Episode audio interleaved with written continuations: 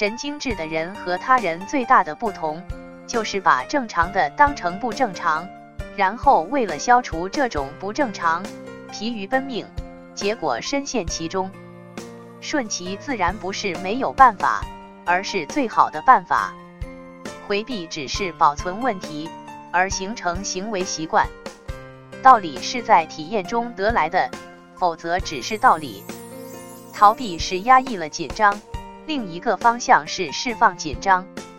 改变需要行动，加上某种契机，才会有所领悟。很多时候也是心机一转的事。分辨心太多，必定会焦虑，认为这样是好的，那样是坏的，靠意志把好的实现，把坏的赶走。事实上，现实并不会像想象那样，这是主客观的区别。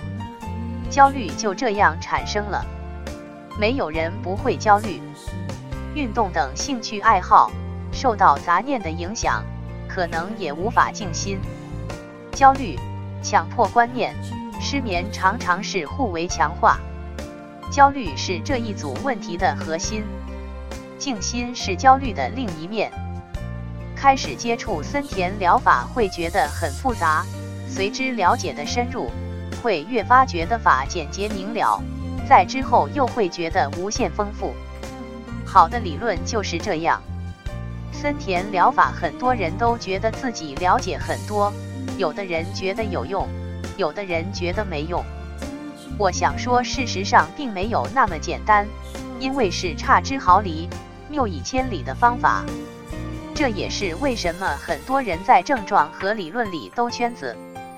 当我们的症状与痛苦有所减轻时，也不要急着追求完美，因为这也是强迫的表现形式，起起伏伏都很正常。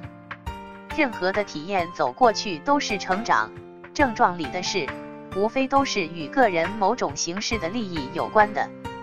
任何的问题，我觉得都需要综合的方法。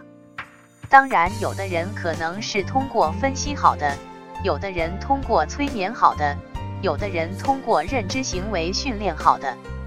所以，事实上并不在于方法，而在于运用方法的咨询师。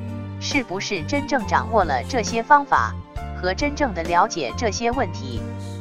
症状与正常其实是一回事，只是你当真了，而别人并未在意。追求什么就会成为他的奴隶，所以凡事有度。